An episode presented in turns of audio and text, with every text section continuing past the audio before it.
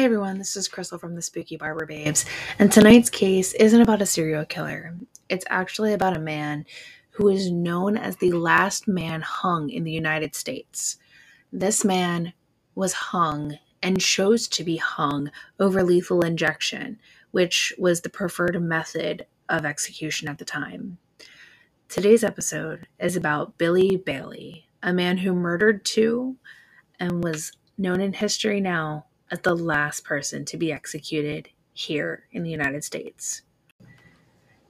Now, you may be wondering who Billy Bailey is. Billy Bailey was born to literally the most extreme poverty that he could have been. He was born the ninth child out of 23 children. State records go as far as showing that he had suffered from chronic abuse from his father after his mother had passed away before he had even turned one. Billy was known mainly to the police in the area as a brawler and a thief. And in 1979, Bailey was convicted of forgery and was assigned to the Plummer House. Now, the Plummer House was located in Wilmington, Delaware, and was a work release facility. Now, for those of you that don't know, I do reside in Delaware and I actually do reside in Wilmington. So this case is a little bit closer to home for me. But soon after he was assigned to the Plummer House, he escaped. Don't know how he managed to escape, but he managed to escape. And he ended up showing up on his foster sister's Sue Ann Coker's home in Cheswold, Delaware. Now, Cheswold is about 47 minute drive south of Wilmington. So it's not sure did he like steal someone's car? Did he hitchhike? Have no idea. Anyone that's familiar with Delaware knows that to get down south, you can either take Route 13 straight down or Route 1. Route 1 is usually a little bit faster, no lights, but um, 13 is the freeway to go. Um, so either way, both time out about a 47 minute drive. Bailey and his sister's husband, Charles Coker, went out to run errands in Coker's truck. Now, Billy had asked Charles to stop at a local liquor store, but Charles didn't enter the store with Billy. He stayed in the car. Now, Billy entered and robbed the clerk at gunpoint. Where he got this gun from, no idea. You don't know if it was stolen from his foster sister or her husband, no idea. But he then returned to Coker's truck with a gun in one hand and a bottle in the other and informed Coker that police would be arriving soon and to drop him off at Lambertson's Corner, which is about a mile and a half away from the liquor store. Now, don't know why he would have, you know, drove him there. And I'm pretty sure this man probably might feel a little bit of guilt for what happened. But it's unknown if Bailey knew the family whose farmhouse he entered, if he broke in, or if he, you know, the couple had let him in. But he entered the home of 80 year old Gilbert Lambertson and his 76 year old wife, Clara Lambertson. Bailey shot Gilbert twice in the chest with a pistol and once in the head with Lambertson's shotgun. He then shot Clara once in the shoulder with the pistol and twice with the shotgun, once in the abdomen and once in the neck. Gilbert and Clara did not survive the attack. Bailey then arranged their bodies in the chairs and fled from the home, running through the Lambertsons' field. Now, Delaware State Police spotted Bailey running through that field via helicopter, where Bailey then decided he was going to try to shoot the co pilot of the helicopter with the pistol before he was later arrested. Now, Bailey was found guilty of the murders in 1980. The jury claimed that Bailey's crimes were, quote, outrageous or wantonly vile, horrible, or inhuman, and recommended the death penalty. Now, here's where things get a little bit interesting. The method of lethal injection in the state of Delaware was changed in 1986. So it was changed from hanging to lethal injection. However, Bailey had rejected the lethal injection, stating to a, a person that visited him that, quote, I'm not going to let them put me to sleep. Now, Delaware hadn't carried out an execution by hanging in 50 years and had to sought out advice from corrections officials at Washington State Penitentiary in Walla Walla, Washington, where there had been hangings more recently with this case. Um, the wooden gallows that would end up carrying out the execution was built on the grounds of the Delaware Correctional Center at Smyrna in 1986, prior to the execution, the original execution date of January 9th, 1987. Uh, Bailey was staying at the Delaware Correction Center in Smyrna. Now, this structure needed to be renovated and strengthened before they could execute Bailey on it. Now, the housing platform that held the trap door was 15 feet from the ground and was accessed by 23 steps. Now, there was an execution protocol that Delaware had followed that was written by Fred Leuchter, and that's what they used. And this specified the use of 30 feet of 0.75 inches, aka 19 millimeter diameter manila hemp rope that was what they were supposed to use to hang him with. Now, the rope was to be boiled, and what that would do is that would take out any chance of it stretching or any tendency of it like coiling up on them. Now, the area of the rope sliding inside the knot was supposed to be lubricated with melted paraffin wax and would allow it to slide freely. A black hood is specified by the protocol, as is a sandbag test to check the um, or as a my bad. It's a sandbag to test the trap door and a quote collapse board to which a prisoner can be strapped if necessary. So basically, if they're trying to like escape, you strap them to the board and do that. Now, the day before Bailey was supposed to be executed, he weighed in at 220 pounds. That's about 100 kilograms. And the drop was determined to be around five feet. Bailey was moved to the trailer that was at the time used for lethal injections, where he spent his last 24 hours eating, sleeping, watching TV, talking with staff. He met with the prison chaplain, his attorney, and his 53 year old sister, Betty Odom. Now, his last meal request was very simple it was a well done steak, a baked potato with sour cream and butter buttered rolls, peas, and vanilla ice cream. Literally the most simplest meal that I've come across that people have asked for. Now, his final appeals failed, and Bailey was executed on January 25th of 1996. Now, with that said, the gallows are no longer around. They were dismantled in 2003 because in that year, none of its death row inmates remained eligible to choose hanging over lethal injection. So you can no longer, at least in the state of Delaware, request to be hanged over lethal injection. Uh, I don't know if that's just because of the timeline or whatnot, but um, yep, you can't do it. Now, a few minutes before midnight, Bailey was led into the yard, which was surrounded by prison guards with dogs. His glasses had been removed, and he was wearing a prison issue blue denim coat that was just draped over his shoulders. The top two buttons were fastened to keep it from blowing off in the wind. His arms were also held to his side. More so, some people say fastened, some people say they just were kind of cuffed. Now, it was customary with all executions, no matter what they were, that a direct line to whatever governor of the state, in this case, it was uh, then Governor Thomas R. Carper, was to be kept open j- up until the last minute, just in case of clemency. Now, there were two guards wearing black jumpsuits and black hoods, and they held in pl- they were held in place by baseball caps that escorted Bailey up the stairs of the gallows platform where he stood with the six coil noose that was just kind of hanging there. He was standing beside it until the 40 or so witnesses had entered the compound. So, roughly 40 people showed up to watch this man hang at midnight. Now, the guards kind of stood flanking him for about five minutes. One faced towards, to, eh, one faced forward, holding Bailey's left arm.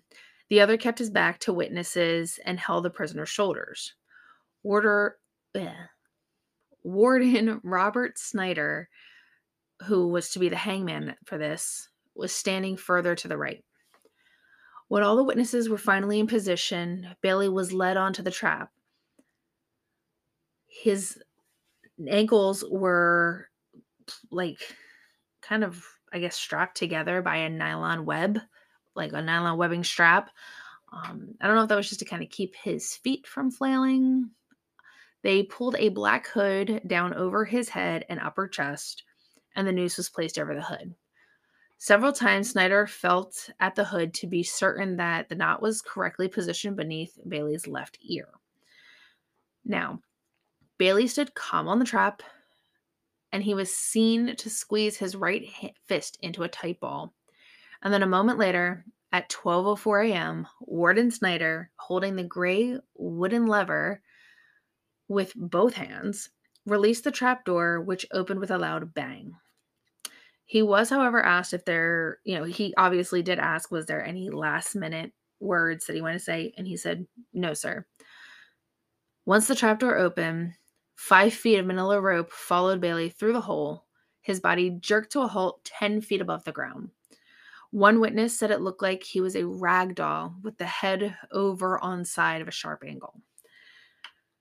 Now, it says, from what I could find, that Bailey's body spun counterclockwise about six times and then rotated once in the opposite direction.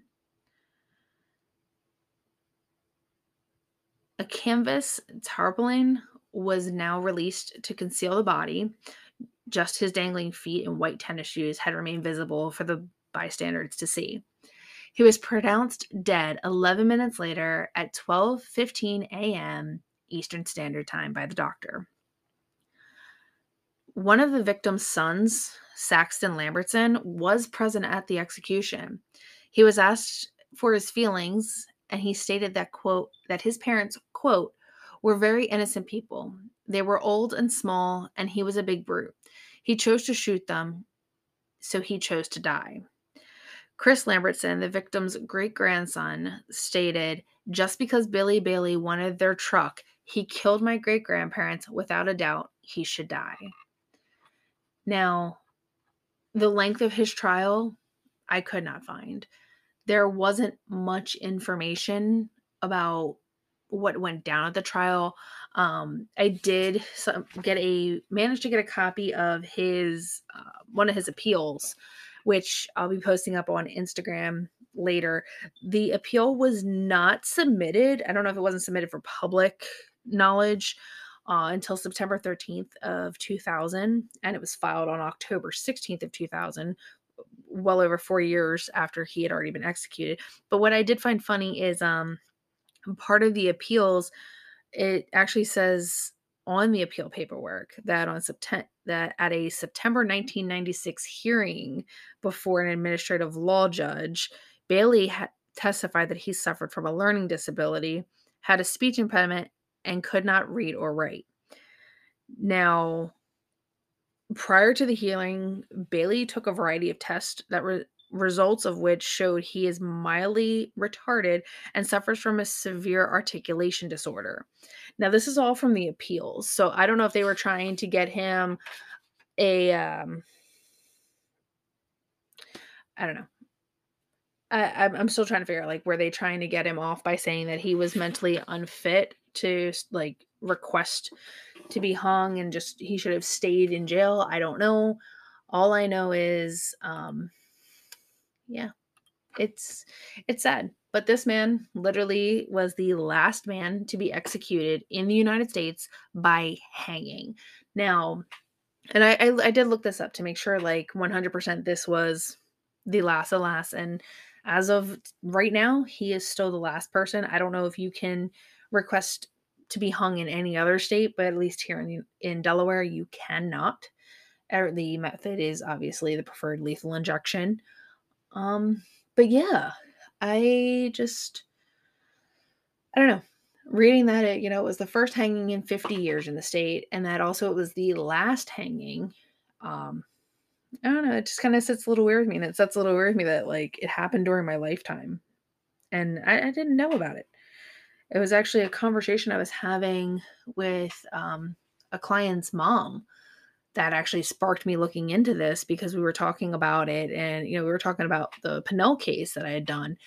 And she was like oh yeah no he wasn't the you know they, there was a big history on one person that was last to be hung. So I was like okay time for me to go look this up. And so I did. And like I said you can't find much and I went through like the different Delaware articles. I went through Murderpedia and all that, and I'm like, okay, well, they're very detailed accounts of what happened to this man. I mean, there's some that are basically saying like he shouldn't have had a choice. Um, and you know, there's some articles that were like, oh no, he was able to make that choice because it was before Delaware changed its method of execution, but that's not the case. It happened shortly after. Um,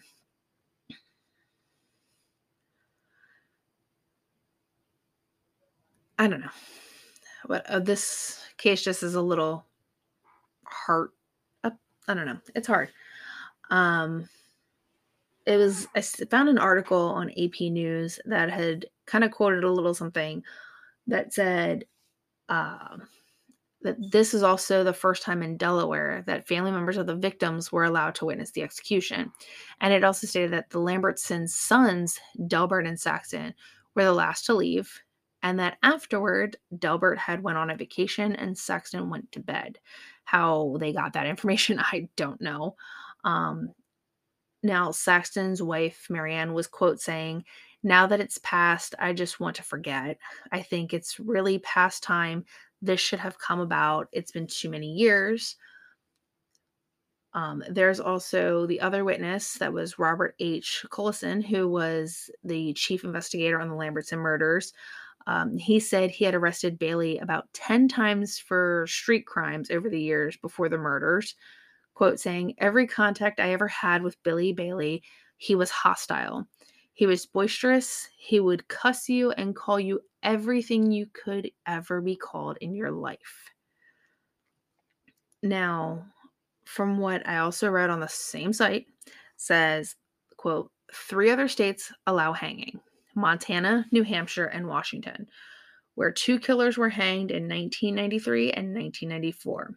Before that, the last hangings in the United States were in Kansas in 1965 when four murderers were executed. Now, I didn't look into much of that, um, but I just, I don't know. It kind of just gets me a little weird. Uh, Bailey was cremated, and his sister, Betty Odom, uh, apparently took his ashes to Florida. Um, and his foster sister, Sue Ann, had said nobody will know where he's at now. So basically, one sister got him, which I'm assuming is his actual blood sister, where the other for, the other uh, foster sister was just like, yeah, we don't want people to know where he's at. We don't want people to know where we're spreading him, if we're spreading him or anything like that. And I mean, it, I get that. You know, I wouldn't want to be, I wouldn't want to have to deal with that and there's actually so many articles um, that have his um, appeals and things like that. The if you want to see more i recommend going to the murderpedia.org page for billy uh, bailey billy because that's how they have it on there in, in the lookup. It's bailey dash billy to look up uh, his stuff through their url if not just go there and type in billy bailey I know it sounds really confusing, but they have a lot of um they have a lot of information, which is actually funny because I'm looking at the one that I got a hold of, and they spelled his name B I L L Y, where I'm looking at another um, application for appeal, and they spell his name B I L L I E. So I'm like, hmm, that's uh a little interesting. But that though that one, one that spells it with L I E, is um, it's actually from the United States Court of Appeals for the Third Circuit, where the one that I was able to get a hold of is the Eighth Circuit. So, um, and these were argued back in February of 1994 and then re argued in November of 1994. So he went through a lot of appeals before they finally were like, no, like what you did is what you did. And eh, I don't know. I just feel like reading through all of this is a headache. I'm not gonna lie. Everybody's like, oh, you must do so much research. I do. And let me tell you, it gives me a migraine reading through a lot of it. And it's, I know, it's not fair. It's really not. You know, this man killed these people for what reason? Um, you know, I don't know. Anyways, that is it for me tonight. I appreciate you sticking around and listening to me ramble. I also appreciate you guys coming and listening to our podcast at all. It means the world to me. We have finally reached over a thousand listens, and I appreciate every single one of you for, you know, getting us there. Uh, there will be some more information on the upcoming cases on Instagram.